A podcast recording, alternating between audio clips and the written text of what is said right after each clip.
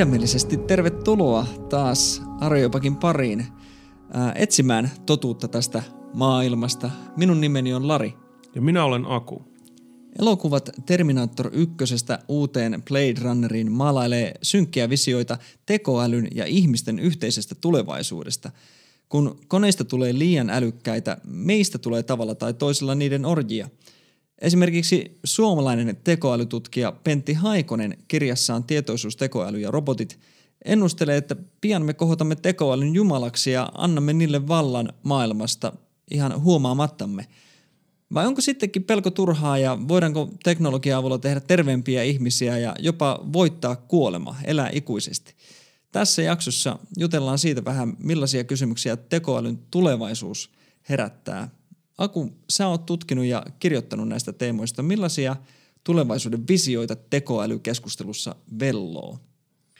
Ensimmäisenä pitää sanoa, että, että se mistä tässä puhutaan on, on erityisesti tällainen ihmisen kaltainen älykkyys ja sen tulevaisuus. Eli ensinnäkin ihmisälyn tulevaisuus ja myöskin sellaisten tekoälyjen tai robottien tulevaisuus, jotka kykenee jonkinlaiseen ihmisen kaltaiseen älykkyyteen – ja t- t- näiltä osilta me voidaan ottaa kaksi tämmöistä peruslinjaa. Toisaalta optimismi ja, ja toisaalta pessimismi.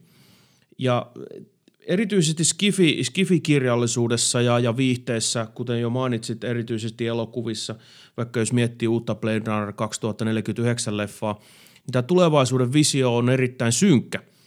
Mutta, mutta nämä pessimistiset visiot ei ole pelkästään sellaisia, joita on edustanut sitten skifi-kirjallisuus tai viihde, vaan että meillä on filosofeja, tiedemiehiä, insinöörejä, muitakin ihmisiä nykyaikana, jotka ajattelee pessimistisesti tai on ainakin huolissaan siitä tulevaisuudesta. Niin mainitsin tuossa muun muassa alussa Pentti Haikosen, joka tekoälytutkijana maalailee aika synkkiä visioita. Mistä tämä johtuu? No Haikosella on montakin pointsia, mutta yksi keskeinen pointsi, mikä hänellä on, on tällainen, että, että hän on huolissaan siitä, että ihmiset menettää yksityisyytensä. Ja tämä yksityisyyden menetys voi tapahtua sillä huomaamatta, että, että meillä on jatkuvasti erilaista älyteknologiaa – ja sosiaalista mediaa ja sosiaalista teknologiaa, joka, joka kerää meistä tietoa. No ajatellaan sitten, että me kehitetään sellaisia tekoälyjä, jotka on aika jalostuneita ja jotka pystyy etsiin ihmisistä tietoa. No tästä sitten seuraa se, että ne pystyy keräämään tämmöisiä valtavia tietopankkeja ja esimerkiksi luokitteleen ihmisiä. No tämä mahdollistaisi esimerkiksi semmoisen, että ihmistä, ihmisiä kohtaan pystytään, yksittäisiä erityyppisiä ihmisiä kohtaan pystytään suuntaamaan tietyn kaltaisia niin kuin informaatiovaikuttamisen toimia tai, tai jotain muuta vastaavaa. Ja, ja meillä ei, jos meillä on joku tekoälyt hallitsee näitä, niin meillä ei ole välttämättä mitään kontrollia siihen. Et yksityisyys voi olla niin kuin ensimmäinen uhri ää, tällaisessa tilanteessa. Siltä se jo vähän tuntuukin, kun on tässä äänitysten timmellyksessä koittanut taistella jotakuta vastaan, joka koittaa minun Facebook-tilille hakkeroitua kovasti. Ketäs muita? Tota, täällä on vähän tunnetumpiakin tyyppejä täällä pessimistien joukossa. Siis ehkä tällä hetkellä tunnetuimpia tämmöisiä tekoälyn tulevaisuuden tulevaisuuteen niin kuin pessimistisesti suhtautuvia on yhdysvaltalainen yrittäjä tunnettu Elon Musk. Ja, ja Musk on, on, on sanonut, että, että hän pelkää tekoälyä juuri sen takia, että se voi tulevaisuudessa aiheuttaa vaikka minkälaisia – minkälaisia juttuja, että ihmisistä voi, niin kuin se voi vahingossa tehdä ihmisistä orjia tai jollakin tavalla vaurioittaa pysyvästi meidän elämänmuotoa. Ja meidän pitää sen takia säädellä tarkasti sitä, että minkälaisia tekoälyjä esimerkiksi tulevaisuudessa kehitetään. Toinen, toinen tällainen henkilö, joka on näissä huolissaan, on, on vähintäänkin yhtä tunnettu brittiläinen fyysikko Stephen Hawking. Ja Hawking on myöskin ään, pitänyt ääntä tästä huolestaan siitä, että, että tekoälyt voi tavalla tai toisella vaurioittaa tai pysyvästi tuota ihmiselämän, ihmis, ihmiselämän mahdollisuuksia. Okei, meillä on paljon tyyppejä, jotka on huolissaan tästä. Miten sitten ne optimistit? Optimisteja on kuitenkin jonkun verran. Ehkä päällimmäisenä voi, voi äh, mainita keksijän ja visionäärin nykyisin Googlella töissä olevan yhdysvaltalaisen äh, henkilön Ray Kurzweilin – näin suomalaisesti äänettynä. Ja, ja Kurzweil on tunnettu monista näkemyksistään, joista yksi on se, että Kurzweil edustaa tämmöistä ajattelutapaa, mitä nykyään kutsutaan transhumanismiksi. Ja transhumanistit yleensä ajattelee niin, että, että ei pelkästään ole, edelly, ei ole pelkästään välttämätöntä, että me parannellaan ihmistä, vaan että se on moraalinen velvollisuus, mikä meillä on. Eli meidän pitää tavalla tai toisella ihmisinä pyrkiä ylittämään tämä meidän biologinen olemassaolo – ja siinä mielessä ikään kuin laajentaa ihmisälyn mahdollisuuksia. Ja toki meillä on jo teknologia, joka parantaa ihmistä tavalla tai toisella, erilaiset lääkkeet ja muut tämmöiset, mutta ajatus on se, että tulevaisuudessa kehitetään vielä parempaa teknologiaa, millä parannetaan ihmisten älykkyyttä, suorituskykyä, biologista kestävyyttä ja niin edespäin. Ja ehkä kaikkein niin kuin pisimmälle viedyissä visioissa jotkut transhumanistit ajattelee, että, että ihmiset voi kokonaan jättää biologian taakse, ne voi, ne voi muuttua jonkinlaiseksi tietokoneohjelmiksi, jotka sitten voidaan ladata tietokoneelle ja periaatteessa ne voi elää ikuisesti siellä.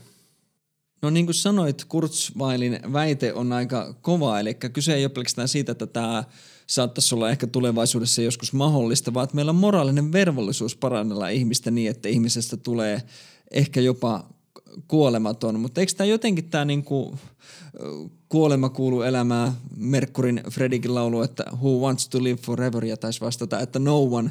Ää, miksi Kurzweil väittää, että tämä on velvollisuus parannella ihmistä niin, että hän ei enää, että kuolemakin voitetaan? No Kurzweilin idea on tällainen, että, että tota, meillä on niin moraalinen velvollisuus vähentää kärsimystä. Ja tämä ihmisen parantelu on sellaista, mikä – mikä, mikä sitten pitkällä tähtäimellä tekee elämänlaadusta, ihmis, tulevien ihmisten elämästä parempia ja vähentää kärsimystä. Ja tämä on se yleinen perustelu. Mutta se, mitä tähän kuolemaan ja kuoleman voittamiseen tulee, niin eräs toinen transhumanisti, ruotsalainen, mutta sitten Oxfordissa pitkään professorina ollut ja vieläkin tällä hetkellä oleva Nick Boostrom, niin Boostrom esitti aikanaan tämmöisen niin kuin aika kiinnostavan ajatuskokeen, tästä on jo yli kymmenen vuotta – tällaisesta suuresta lohikäärmeestä. Ja se, se tarina on aika pitkä, mutta lyhykäisesti ottaen se menee näin, että, että meillä on tällainen heimo, jonka keskuudessa sitten ää, aina tietyn väliajoin uhrataan ihmisiä tällaiselle suurelle lohikäärmeelle, joka sitten periaatteessa terrorisoi tätä heimoa. Kuulostaa hyvältä. Ja, ja sitten jossakin vaiheessa herää kysymys, että – että pitäisikö tälle suurelle lohikäärmeelle ikään kuin tehdä jotain. Että no minkä takia, minkä takia tätä uhraamista jatketaan? No, sitten ihmiset yrittää tehdä sille jotain, ne yrittää voittaa se lohikäärme, mutta sitten tietysti jyrää ne tyypit kaikki. No sitten jossakin vaiheessa ihmiset vaan sit hyväksyy sen, että okei, okay, me nyt voida tälle mitään, että tämä kuuluu elämään. Et me nyt joudutaan vaan uhraamaan tälle, tälle lohikäärmeelle. Tällaista traagisesta ongelmasta tai tilanteesta tulee tämmöinen hyväksytty osa todellisuutta. Ja sitten kun joku myöhemmin sukupolvien jälkeen tulee sanoa näille, että miksi ette vaan niin kuin tapaa sitä lohikäärmettä, niin sanoo, että eihän sitä lohikäärmettä voi tappaa, ei, me kyetä sellaiseen, että, että, tota, että tämä kuuluu nyt vaan elämään.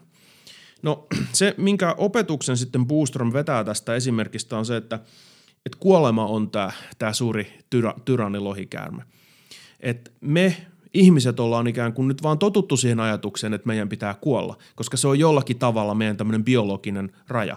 Mutta sitten Puustrom sanoi, että no miksi me näin ajateltaisiin, että, että meillähän niinku teknologia kehittyy, joka periaatteessa voisi mahdollistaa silloin, kun me vaan yritetään tarpeeksi ja panostetaan siihen tarpeeksi tämän voittamisen. Ja eikö olisi mahtavaa, jos, eikä se olisi valtava moraalinen voitto, jos me voitaisiin vihdoin niin kuin murskata tämä lohikäärme ja voittaa tämä kuolema. Eli, eli se, se moraalinen arvo olisi niin suuri, että miksei me panosteta tosi paljon sen kuoleman voittamiseen, koska meillä voi periaatteessa olla se mahdollisuus, että me voidaan ylittää se. Ja sen takia ajatellaan, että, että se, se moraalinen hyöty olisi niin merkittävä ja se hyvän, sen hyvyyden ja moraalisen laadun ja ihmisten onnellisuuden takia se kuoleman voittaminen olisi niin massiivisen arvokas, että kannattaa pyrkiä sitä kohti. No Areopakin hengessä nyt tota, on aina käsitelty näitä teemoja ää, kristillisestä ja teologisesta näkökulmasta, niin ää, mitä nyt tämmöisestä maailmankuvasta pitäisi ajatella tästä teknologian kehityksestä ja suurista lohikäärmeistä? No tästä voi olla montaakin mieltä. Ja mä tarjoan ensin muutaman tämmöisen niin kuin – teologisen perusteen tällaisen optimismin näkökulmasta tai optimismin puolesta. Eli, eli on, jotakin teologisia syitä, minkä takia meidän kannattaisi ainakin pyrkiä olemaan tämän teknologian kehityksen ja tulevaisuuden suhteen optimistisia. Ja yksi olisi niin tämmöinen, että aika keskeisessä roolissa teologisessa ihmiskäsityksessä on se, että ihminen on kutsuttu ikään kuin viljeleen ja varjelemaan luomakuntaa. Eli ollaan ensimmäisessä Mooseksen kirjassa ja toisessa luvussa se luomiskertomuksessa. Joo, ja ajatellaan usein, että tämä viljeleminen ja varjeleminen äh, on osa tätä Jumalan kuvana olemista. Ja ihmisen tehtävänä on tavalla tai toisella osallistua tähän Jumalan toimintaan maailmassa, eli siihen, että, että vähennetään kärsimystä, viljellään, kultivoidaan, pidetään huolta toisista ihmisistä. Niin tavallaan kulttuurin kehittämisestä laajassa mielessä, että niin. Kyllä, eli, eli sitä, että ihmisellä on mahdollisimman hyvä olla ja luomakunnalla on mahdollisimman hyvä olla. No Tällä voitaisiin ajatella, että jos tämä on meidän lähtökohta ja me lähdetään myös siitä liikkeelle, että ihminen on luonnostaan sellainen olio, joka käyttää erilaisia työkaluja. Me käytetään työkaluja just maailman muokkaamiseen, siihen viljelemiseen ja varjelemiseen. No, jos tämä on, on, on hyvä teologinen lähtökohta, niin silloin voitaisiin ajatella, että esimerkiksi ihmisen kehittäminen, jonkinlainen bioteknologia tai sitten yleensäkin tekoälyjen kehittäminen, niin nämä on niin kuin välineitä tässä viljelemisessä ja varjelemisessa. Voitaisiko ajatella näin, jos vähän tarkentaa tätä viljelemisen ja varjelemisen ajatusta tässä kontekstissa, että yleisesti ottaen ihmisen päämääränä on niin kuin tuottaa kukoistusta. Tämä flourishing, kukoistus on se, mihin tämä viljely ja varjelu viittaa ja sitten nyt tai mihin tämä, se tähtää. Tai mihin se tähtää, niin, niin mihin se tähtää. Että, ja sitten tämmöinen niin kuin, niin, että tämä on, niin kuin kuuluu tämmöiseen Jumalan kuvana olemiseen ihmisen tehtävään, että me tuotetaan kukoistusta meidän kulttuurissa ja myöskin niin kuin asioita, jotka saa ihmiselämän kukoistamaan. Joo, ja tällä voisi ajatella, että tämmöinen ihmisen biologinen kehittäminen ja sitten myöskin tekoälyn kehittäminen on osa sitä. Ja ne on välineitä, joilla sitten äh, ihmisen kukoistusta saadaan aikaan. Kuulostaa, kuulostaa ihan hyvältä, koska onhan lääketeknologiakin tota noin niin, osa sitä, niin kuin sanoit, ja kyllä mä oon itsekin ainakin aika kiitollinen on tästä teknologiasta aina hammaslääkärin tuolissa istuessani, että kyllä se minun kukoistustani ainakin kehittää. Ehdottomasti. No kerro vähän esimerkkejä, että millä tavoilla tämä nykyinen tekoäly, mikä meillä on, niin tekee meidän elämästä parempaa? No ei pelkästään tekoäly, vaan jo se kaikki ikään kuin ihmisten parantamisen teknologia, mitä meillä on. Meillä on suuri määrä erilaisia lääkkeitä, joita ei olisi syntynyt ilman tiedettä ja tätä meidän teknistä kehitystä. Meillä on erilaisia mekaanisia välineitä, esimerkiksi me voidaan luoda uudenlaisia proteeseja ihmisille, jos ne on menettänyt jalkansa tai kätensä. Me, nämä on kaikki ikään kuin jatkeita sellaiselle aika yksinkertaiselle teknologialle, mitä meilläkin tässä molemmilla on esimerkiksi silmälasit – voidaan silmälaseella parantaa meidän ikään kuin luonnollisia ongelmia, mitä meidän näössä on. No te- tekoälyn osalta sitten meillä on niin kuin, tekoäly tekee nyt jo paljon sellaista asiaa, mitä, monia sellaisia asioita, mitä voidaan pitää aika hyödyllisinä. Tekoäly, tekoälyt voi auttaa parantamaan sairauksia, ne voi auttaa para, diagnosoimaan sairauksia – Tekoälyt voi auttaa lakimiehiä etsiin ennakkotapauksia, käsitteleen suuria määriä tietoa, josta me voidaan sitten vetää johtopäätöksiä tavalla, jota me ei ennen pystytty tekemään. Puhumattakaan sitten ne voi auttaa mahdollisesti tulevaisuudessa erilaisten niin kuin lääkkeiden ja hoitomuotojen syntymisessä ja, täl, ja monia erilaisia esimerkkejä meillä on jo nyt siitä, kuinka tällainen teknologia edistää hyvinvointia. Eli kuulostaa nyt siltä, että tekoälyä voidaan ajatella vaan ihan vaan uutena vaiheena teknologian kehityksessä, koska tota, me kaikki arvostetaan lääketiedettä ja älypuhelimia ja, ja kaikkea sitä, mitä meillä on. Ja tämä on nyt vaan, jatketaan samaa linjaa eteenpäin. Ö, mutta minkälaisia syitä sitten pessimismiin tämän kaiken hyvän keskellä on?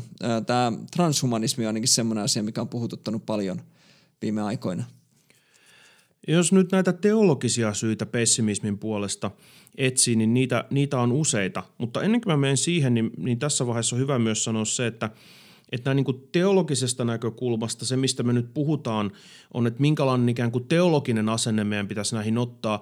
Me ei oikeastaan tiedetä se, että miten tämä tek- teknologia kehittyy esimerkiksi. Meidän on vaikea ennakoida näitä juttuja ja, ja meillä ei ole tässä mitään erityistä kompetenssia ikään kuin sanoa, että, että miltä se teknologia tulee vaikka 20 vuoden päästä näyttämään.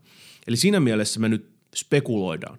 Mutta jos me spekuloidaan erilaisista vaihtoehdoista, että miten niihin vaihtoehtoihin pitäisi suhtautua, jos ne sitten ikään kuin teknologisen kehityksen seurauksena tapahtuu, niin se on se, mistä me voidaan puhua. Mutta jos nyt mennään näihin pessimismin syihin, niin teologisesta näkökulmasta yksi syy voisi olla tällainen, että – että erityisesti transhumanismin tämmöisessä kaikkein pisimmälle viedyimmässä versiossa se, mitä tarjotaan, on ikään kuin tämmöinen maallinen pelastus tai tämmöinen sekulaari taivas, joka ajatellaan, että syntyy ihmisten toiminnan ja teknologian tuloksena. Niin, että ikuinen elämä tarjoaa, nyt tarjotaan nyt tässä teknologisessa muodossa niin sanotusti. Joo, ja tähän on monet teologit kiinnittäneet huomiota, että tämä vaikuttaa todella tällaiselta ikään kuin kristillisen teologian – tulevaisuudelta, josta on otettu vaan tämä ikään kuin uskonnollinen elementti pois. Ja me ajatellaan, että, että se, se tulevaisuus, minkä kristinusko lupaa Jumalan toiminnan seurauksena syntyväksi, on nyt se, minkä ihmiset itse tekee. Ja siinä mielessä tämmöistä niin kuin vahvaa transhumanismia voitaisiin syyttää tämmöisestä utooppisesta ajattelusta tai pyrkimyksestä tällaiseen äh, in, ihmisten luomaan maanpäälliseen paratiisiin. No mitä mikä, mikä ongelma tämmöisessä niin kuin peria- periaatteessa on tietysti paitsi, että tämmöisestä teologisesta näkökulmasta tota noin, niin, äh, ei, ei, tämä niin kuin näyt, näyttää, että tämä on niin halpa, halpa versio tavallaan kristillisestä taivaasta esimerkiksi, mutta mikä tämä periaatteessa tämä ongelma on, että okei, nyt jos me voidaan tehdä niin kuin, äh, elämästä paljon pitempää tai joskus ehkä jopa niin kuin jatkuvaa. No siinä on oikeastaan monta syytä, miksi on näin mikä, mikä, mitä ongelmia siinä teologian näkökulmasta on. Mutta yksi osa on vaikka tämmöinen, että, että aika monet teologit ja etenkin teologisessa perinteessä on ajateltu sillä tavalla, että, että tällä biologisella ihmisluonnolla, mikä meillä on, tällä ihmisen biologialla on niin kuin erityinen arvo ja merkitys. Ja se biologia itsessään antaa meille jotain päämääriä ja moraalisia normeja – ja tällöin mä ajatellaan, että ihmisten niin kuin parantaminen on siinä mielessä oikein, että, me, että esimerkiksi jos henkilöltä puuttuu käsi tai, tai että sillä on joku sairaus tai jotain muuta vasta, että me parannetaan se, että me tehdään ikään kuin sen asian korjaamiseksi jotain.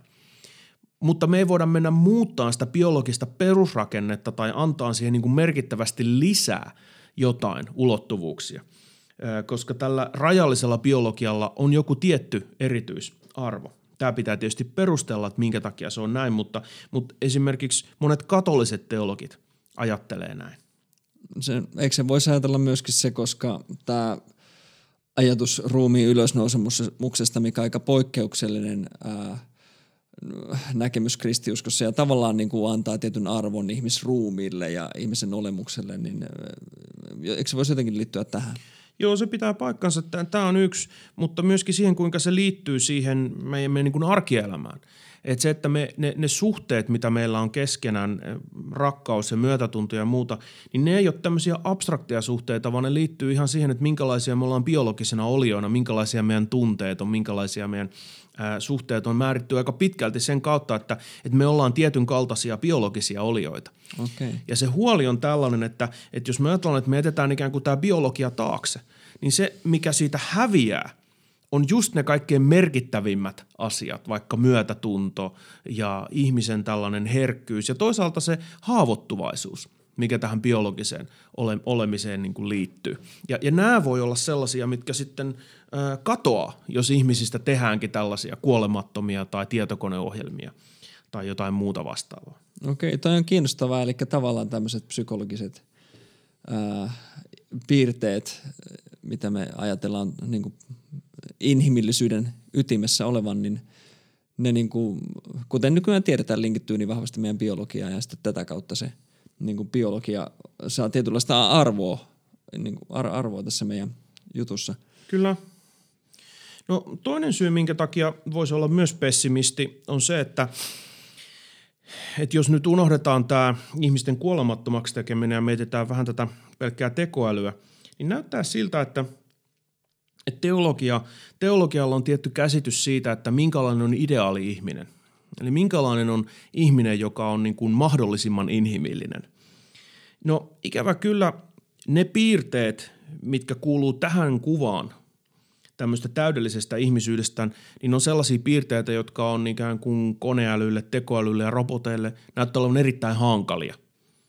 Ja että se ikään kuin teologinen ja kristillinen ideaali ihmisille ei ole mikään superälykkyys, vaan, vaan se on kyky olla myötätuntoinen, kyky rakastaa, kyky uhrautua toisten hyväksi, ottaa ikään kuin toisten taakat kannettavaksi ja myöskin hyväksyä tällainen oma heikkoutensa ja, ja antautua tämmöiseen vaaraan ikään kuin e, ottamalla riskejä toisten puolesta esimerkiksi tai uhrautumalla ja rakastamalla. Niin ja me ajatellaan esimerkiksi, että äiti Teresa vaikka on kristillisestä näkökulmasta niin kuin toteuttaa tätä ihmisen ideaalia paremmin kuin sitten vaikka joku Steve Jobs, joka tietysti on niin kuin, jolla on ollut vaikutusta enemmän meidänkin elämään, joka on tämmöinen hyvin lahjakas, älykäs henkilö, mutta jotenkin me arvostetaan tämmöistä äiti Teresamaista hahmoa silti enemmän. Se, siinä on jotain niin kuin enemmän, mikä on siinä inhimillisyyden ytimessä tämän kuvan mukaan. Joo, no siis tästä kristillisestä näkökulmasta tämä, tämä pitäisi just paikkansa, että, että tällaiset tietyn kaltaiset hyveet, kun uhra, uhrautuminen ja rakkaus, mm. niin, niin on, asetetaan tosi korkeaseen asemaan. No ikävä kyllä just tämmöisissä seikoissa, niin erilaiset tekoälyt näyttää olevan ihan kyvyttömiä. Että ne ei osaa rakastaa samalla tavalla ja tuntuu vaikealta kuvitella, että, että löytyisi sellaisia, jotka vapaasti – valitsee esimerkiksi uhrautua toisten puolesta. Eli, ja se, mikä tekee siitä ihmisen ikään kuin uhrautumisesta niin, niin ikään kuin moraalisesti arvostettavan on se, että me ajatellaan, että se edellyttää tämmöisten itsekkäiden tunteiden ja päämäärien voittamista. Että jos robotti vaan ohjelmoidaan kävelemään luodin eteen ihmisen puolesta, niin me ei pidetä sitä moraalisesti arvokkaana. Mutta jos joku ihminen tekee sen toisen, me pidetään sitä moraalisesti arvokkaana, koska me tiedetään se ponnistelu ja se, se hyveellisyys, mitä siihen vaaditaan. Ja tämän seurauksena me ajateltaisiin, että, että tällainen ikään kuin älykkyys, mitä koneet ja, ja tekoäly pystyy tuottamaan, ei ole sitä, sitä ikään kuin parasta ihmisyyttä, mitä sitten taas me ajatellaan niin kuin kristinuskossa ja monissa muissakin uskonnoissa tietysti ei tämä pelkästään mitään kristinuskon ominaisuutta, vaan, vaan nimenomaan niin kuin nämä ihmisyyden keskeiset ulottuvuudet ää, jää, jää sivuun. No Aku, sä oot heittänyt tämmöisen mielenkiintoisen ajatuksen, että ongelma ei niinkään ole se, että koneista tulisi ihmisten kaltaisia, vaan ennemminkin se, että ihmisistä tulee koneiden kaltaisia. Esimerkiksi artikkelissa, ää, joka löytyy kirjasta Robotiikka, geenitekniikka ja etiikka, ää, viittaat vähän tämmöiseen suuntaan. Ää, kerro vähän tästä ajatuksesta. No se idea on lyhykästi se, että, että okei, nyt näyttää siltä, että robotit ja tekoäly ei pysty sellaisiin asioihin kuin mitä ihmiset pystyy, mutta ajatellaan, että jos ne tulevaisuudessa oikeasti pystyisi sellaisiin, että niistä tulisi enemmän ihmisen kaltaisia, niin, niin tämä voisi olla ihan ok. Mutta se ongelma on se, että, että se teknologia, mikä meillä nyt on, niin se teknologia ei ole luonteeltaan neutraalia vaan se teknologia myös muokkaa sitä, millas, miten me itse nähdään itsemme ja millaisia olioita me ollaan. Ja se huoli on se, että, että koska meidän teknologia on nyt niin rajallista, ja meidän teknologia on niin kuin parempi tekee laskutoimituksia ja pelaamaan sakkia, kun osoittaa myötätuntoa ja uhrautumaan, niin se teknologia muokkaa meidän käsitystä siitä meidän omasta älykkyydestä ja, ja siitä, millaisia me ollaan. Ja tämä ikään kuin teknologian – arvosidonnaisuus niin sanotusti on sellainen, mikä ei ole tietenkään mikään uusi idea. Tästä on keskusteltu erityisesti 50-luvulta eteenpäin. Ja tällainen ranskalainen, ranskalainen sosiologia, filosofia, kaiken tämän ajattelun yleismies Jantunen Jacques Ellul kirjoitti aikanaan montakin kirjaa nimenomaan teknologian kehityksestä, mutta varsin kuuluisa kirja 60-luvulta on tämmöinen kuin The Technological Society – missä Ellul analysoi laajemmin tätä teknologisen yhteiskunnan kehitystä. Ja yksi Ellulin keskeinen pointsi on just tämä, että, että teknologia ikään kuin salakavallisesti muuttaa ihmisten päämääriä. Me ajatellaan, että teknologia on vain väline, mutta kun me kehitetään teknologiaa, niin se vaikuttaakin siihen, että mitä kohti ihmiset pyrkii ja, ja minkälaisia arvoja niillä on. Ehkä helppo esimerkki jos nyt tätä tarkoitat, on esimerkiksi se, että miten älypuhelimet on muuttanut meidän ää, niin kuin sosiaalisia suhteita ja myöskin sosiaalinen media ja vaikuttaa myöskin siihen, että halutaanko me esimerkiksi viettää aikaa keskenämme. Ja tämä on kiinnostavaa, kun Suomessa on raportoitu näitä tutkimuksia, että nuoret juo ja polttaa nykyään vähemmän, mikä on tietysti hyvä asia. Ehkä se on niin kuin, uh, ur- urhe- urheilusta johtuvaa tai muista hyvistä asioista. Mutta tietysti tulee mieleen, että tyypit niinku he, hengaa enemmän niiden puhelim, puhelimiensa kanssa ja sitten ne ei niinku tee enää samo, samanlaisia pahuuksia kuin ehkä me nuorempina. Joo, tämä on hyvä esimerkki siitä, mitä tämä Ellul tarkoittaa, että, että se Ellul ajattelee näin, että okei, kun on lähdetty kehittämään tämmöistä älyteknologiaa ja sosiaalista teknologiaa, niin ajatus on ollut se, että halutaan auttaa ja parantaa ihmisten välistä vuorovaikutusta – mutta se, että minkälaista teknologiaa on luonteeltaan esimerkiksi se, että me ei nähdä toistemme kasvoja useinkaan, kun me tehdään tätä, ja sillä etäännytetään se toinen henkilö siitä, että, että se on tuossa ikään kuin vastakkain kahvipöydässä. Me ei nähdä sen kasvoja, me ei nähdä sen ruumista. Niin yhtäkkiä se muuttaakin meidän käsitystä siitä, että mitä ihmisten välinen vuorovaikutus on. Että se on vaan sitä, että tekstiviestejä menee paikasta toiseen. Ja tämä ei ole neutraali asia. Että se ei olekaan pelkkä väline, vaan se muuttaa meidän näkemystä niin kuin – vuorovaikutuksen luonteesta. No tätä samaa ideaa me voidaan nyt soveltaa tähän, tähän niin kuin tekoälyyn ja, ja tällaiseen niin kuin ihmisten kaltaisiin koneisiin.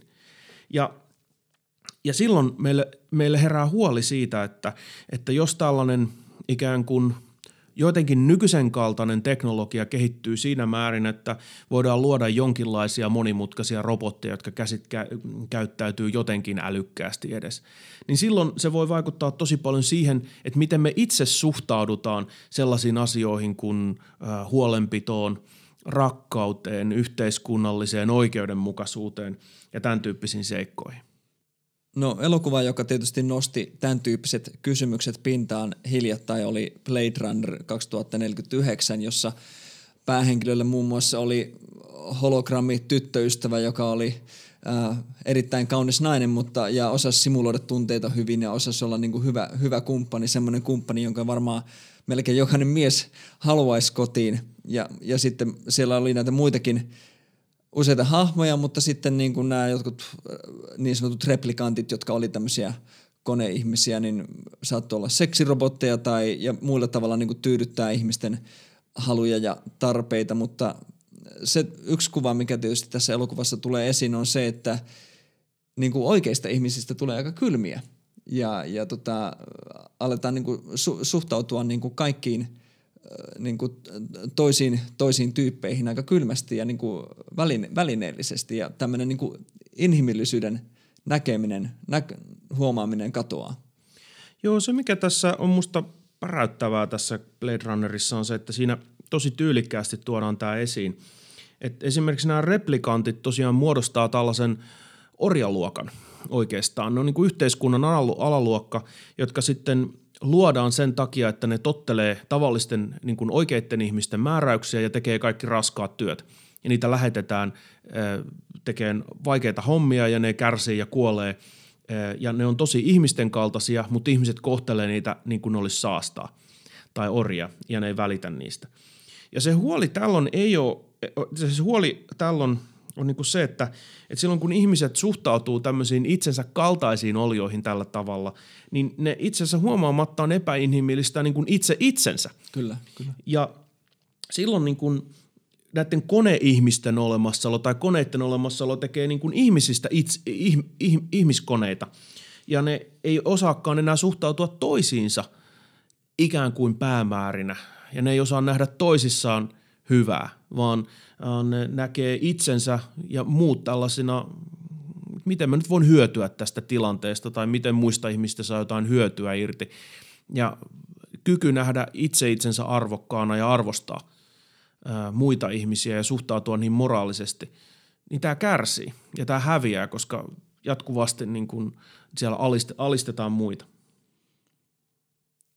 No tässä nyt on kiinnostava kysymys, mikä tulee mieleen sulle, sulta kysyä, että tota, ajatteliko sä, että äh, tulevaisuus voi näyttää tältä, että äh, kun me kehitetään robotteja, niin ää, äh, me, me niin kuin inhimillisyys katoaa tässä mie- mielessä ja me ei kyetä enää samalla tavalla näkee, näkee sitä edes toisissamme? No mä en oikein varma, että mitä tästä pitää ajatella. Sanotaanko nyt, että tämä on nyt huoli. Et mä en tiedä tapahtuuko se, mutta, mutta mä oon huolissani siitä – ja sitä voisi ottaa muutamia semmoisia esimerkkejä, mitkä tapahtuu jo nykyään. Että ei me, meidän ei tarvitse mennä sinne hamaan tulevaisuuteen, vaan voidaan katsoa jo sitä, mitä, mitä nykyään tapahtuu. Et yksi esimerkki on tällainen, että, että esimerkiksi meillä on jo tällä hetkellä ää, seksirobotteja. erilaisia nukkeja tai robotteja, joiden tehtävänä on pääsääntöisesti tyydyttää ihmisten seksuaalisia tarpeita. Ei siis pelkkä pumpattava Barbara, mikä löytyy 70-luvun kuutamosonaatti elokuvasta. Ei, vaan jo jotain paljon kehittyneempää. Ja meillä on jo tämmöisiä, ja niitä on todennäköisesti tulossa yhä niin kuin monimutkaisempia ja kehittyneempiä aika, aika lähiaikoina. No se ongelma on nyt tässä se, että inhimillinen rakkaus edellyttää sitoutumista ja se edellyttää tällaista, että sen osapuolet on molemmat persoonia ja siitä seuraa se, että se on toisaalta aika vaikeaa, mutta toisaalta – me halutaan tämmöistä persoonien välistä suhdetta, ja me, jossa sitten me kohdellaan toisiamme päämäärinä ja arvokkaina. Ja se on vaativaa ja raskasta, ja tämä on yksi syy, minkä takia se on meille hankalaa. Mutta se ongelma on siinä, että jos me todetaan, että okei, no tässä on nyt tämmöinen seksirobotti, niin ei se seksirobotti ole mikään persona, vaan se seksirobotti on vaan objekti, jota sä voit kohdella sun ihan sun halujen tai ihan niin kuin niiden mukaan, ihan niin kuin sä haluat eikä sen kanssa voi olla tällaisessa persoonallisessa suhteessa, vaikka se siltä ikään kuin muistan lukeneeni tyy- tyypistä, joka oli halus mennä naimisiin oman, oman niin kuin seksirobottinsa kanssa. Okei, no tämä on toki niin kuin semmoinen skenaario, mikä tulevaisuudessa voi olla, voi olla mahdollinen, mutta se seksirobotti ole silti sellainen henkilö, se ei ole henkilö, jonka kanssa voidaan olla suhteessa. Siinä ei kuulu mitään niitä riskejä, mitä rakkaussuhteeseen kuuluu, eikä siihen kuulu sen, sen toisen hyvän huomioon ottamista eikä mitään tämmöistä. Ja, ja silloin, jos me ajatellaan, että nämä seksirobotit lisääntyy tai tämän tyyppiset robotit lisääntyy, niin se voi muuttaa meidän käsitystä sitä, että mitä tämmöinen inhimillinen vuorovaikutus ja mitä rakkaus on ja miten me koetaan se. Että tämmöinen monipuolinen, yhtälä, monin, molempiin suuntiin velvollisuuksia edellyttävä ihmissuhde muuttuukin tämmöiseksi yksisuuntaiseksi objektisuhteeksi. Mitä rakkaus on, niin kuin Pekka Simojoki aikoinaan lauloi. Toinen esimerkki tällaisista tota, ongelmallisista tilanteista mitä, tai ongelmista, joita meillä on jo nyt, niin liittyy esimerkiksi vanhusten hoitoon – ja meillä on jotain juttuja ja käsityksiä siitä, että, että tulevaisuudessa ja lähitulevaisuudessa voi hyvinkin olla niin, että, että on erilaisia niin hoit, hoitamiseen tähdättyjä ja suunniteltuja robotteja. Eli vanhuste, vanhuksia hoidetaan tällaisella teknologisella välineellä, niin kuin ho, robottihoitajilla – ja meillä on jo joitakin tällaisia ikään kuin vanhuksille tarkoitettuja esimerkiksi terapia – ö, olioita. Esimerkiksi tämmöinen Paro-robotti on tämmöinen hylkeen näköinen japanilainen robotti, mikä, mikä pitää ääntä ja se on pehmeä ja se on hauskan näköinen ja se voi reagoida ihmisiin. Ja, ja meillä on tutkimustakin sitä, että tämä on itse asiassa on niin kuin ihmisille hyödyksi. Että kun vanhukselle tökkää sellaisen, jos se on muuten yksin, niin se viihtyy ihan hyvin sen kanssa. Eli, se, eli siinä mielessä jälleen kerran tekee periaatteessa jotain hyvää. Mm. Mm. Mutta ongelma on taas tässä se, että, että, että se miten me suhtaudutaan meidän vanhuksiin – ja, ja miten niin kuin yhteiskuntana ja kulttuurina, niin, niin se on niin kuin moraalinen kysymys, eikä pelkästään tämmöinen teknologinen kysymys. Eli se, että meillä voi olla ja me voidaan kehittää tämmöisiä vanhusten hoitorobotteja, niin se peittää tämän meidän ongelman, mikä on se, että eikö meidän pitäisi yhteiskuntana pitää parempia, parempaa huolta meidän vanhasta väestä – Eli eikä meidän pitäisi niin kuin ihmisinä pyrkiä siihen, että me kohdataan vanhuutta ja pidetään huolta meidän omista vanhemmista, ja eikö yhteiskunnan pitäisi ohjata siihen resursseja ja muokkautua sen niin kuin arvon mukaan. Eikä ikään kuin korvata tätä moraalista ongelmaa, että me ei vaan niin kuin jakseta laittaa resursseja meidän vanhoihin ihmisiin eikä välittää niistä, niin korvata sitä tämmöisellä teknologisella ratkaisulla, mikä on se, että okei, okay, no me ei nyt jakseta hoitaa sua mamma, että ota tuosta robottia, me tonne – muualle, niin meidän ei tarvitse katsella sua. Se, mikä tulee nyt näistä sun jutuista selvästi esiin, että jotenkin ihmisyyteen kuuluu se, että elämään ei kuulu olla vaan helppoa, vaan siinä kuuluu olla tiettyjä haasteita, niin kuin se, että me jaksetaan huolehtia meidän vanhuksista, me jaksetaan niin kuin, ää, taistella meidän puolison kanssa silloin. Me halutaan, että siihen suhteeseen, aitoon suhteeseen kuuluu vähän erimielisyyksiäkin. Ne ei vaan tyydytä meidän tarpeita ja haluja. Että et, et elämään kuuluu semmoinen hankaluus ja se toisaalta sitten kasvattaa meissä, äh, ainakin pitäisi kasvattaa meissä tiettyjä hyveitä ja tämähän tietysti on hyvin kristillinen näkökulma. Joo, ja tähän voisi lisätä vielä semmoisen perinteisen teologisen näkökulman, millä on tämmöinen vähän vanhanaikainen, mutta kuitenkin aika toimiva nimi kuin synti. Ja se ajatus on semmoinen, että ihmiset on niin kuin luonnostaan aika itsekkäitä. Ja, ja sitten kun ne joutuu tekemisiin muiden ihmisten ja tällaisten moraalisia vaatimuksia esittävien tilanteiden kanssa, niin ne voi sitten vaikeuksien kautta oppia jollakin tavalla voittaa tätä itsekkyyttä. Eli sillä, että sä, sä teetkin uhrauksia, että sä voit, otat vaikka useamman vuoden pois työelämästä, että sä voit pitää huolta ää, isovanhemmista esimerkiksi, ää, niin, niin siihen, sillä, sille tulee moraalinen arvo just siitä, että, että että se ihmisen ei, ei välttämättä haluaisi tehdä sillä Mutta kun ne antautuu siihen ja yrittää ponnistella tätä itsekkyyttä vastaan, niin sen seurauksena ne hedelmät on, moraaliset hedelmät on varsin, varsin merkittävät. Ja, ja, ja tämmöiset ikään kuin vaivat ja erityisesti nämä meidän keskinäisiin suhteisiin liittyvät uhrautumiset ja hyveitten kehittämiset on erittäin arvokkaita moraalisesti ja just tämmöiset arvot – just, just niiden arvo voi hävitä sen seurauksena, että me pyritään, että me pystytäänkin yhtäkkiä ratkaiseen teknologian avulla joku tämmöinen ongelma, mikä oikeasti vaatisi meiltä moraalista ää, pinnistelyä, joka lähinnä sitten tekee mahdolliseksi vaan sen, että, että itsekyys jatkuu pahempana sen sijaan, että, että sitä tyypit kokis velvollisuutta korjata sitä. Eli tekoälyn tulevaisuuden uhkakuvista loppujen lopuksi suurin saattaakin olla se, että kun elämästä tulee helpompaa, niin ihmisen itsekkyys saa mellastaa entistä vapaammin.